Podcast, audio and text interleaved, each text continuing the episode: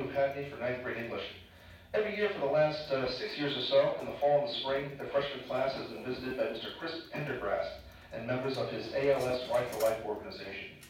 ALS, as many of you know, is known as Lou Gehrig's disease, after the New York Yankee Hall of Famer that lost his life to this neuromuscular disease. Mr. Pendergast, a native Long Islander and a former teacher, has lived with this disease longer than anyone else in medical history. With a typical ALS diagnosis, a person may only be looking at two to five years before passing away.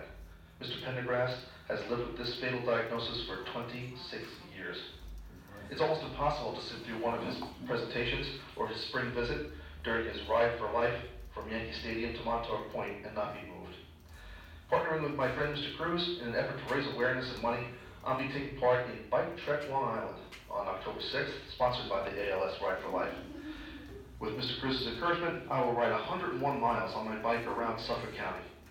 Members of uh, different uh, freshman and sophomore classes will be setting up donation tables and will also be trying to take donations in your homeroom. We're going to have um, ALS uh, awareness bracelets and number four Yankee pins for Lou Gehrig and Lou Gehrig's disease. And when Mr. Pendergast visits us in uh, this uh, here in the fall, we'd love to present him with a uh, huge donation.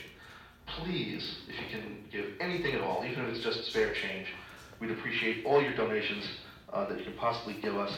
Be aware of the donation tables that you'll be seeing manned by members of the sophomore class in the hallways, and um, give to this worthy cause as best you possibly can. Thank you very, very much.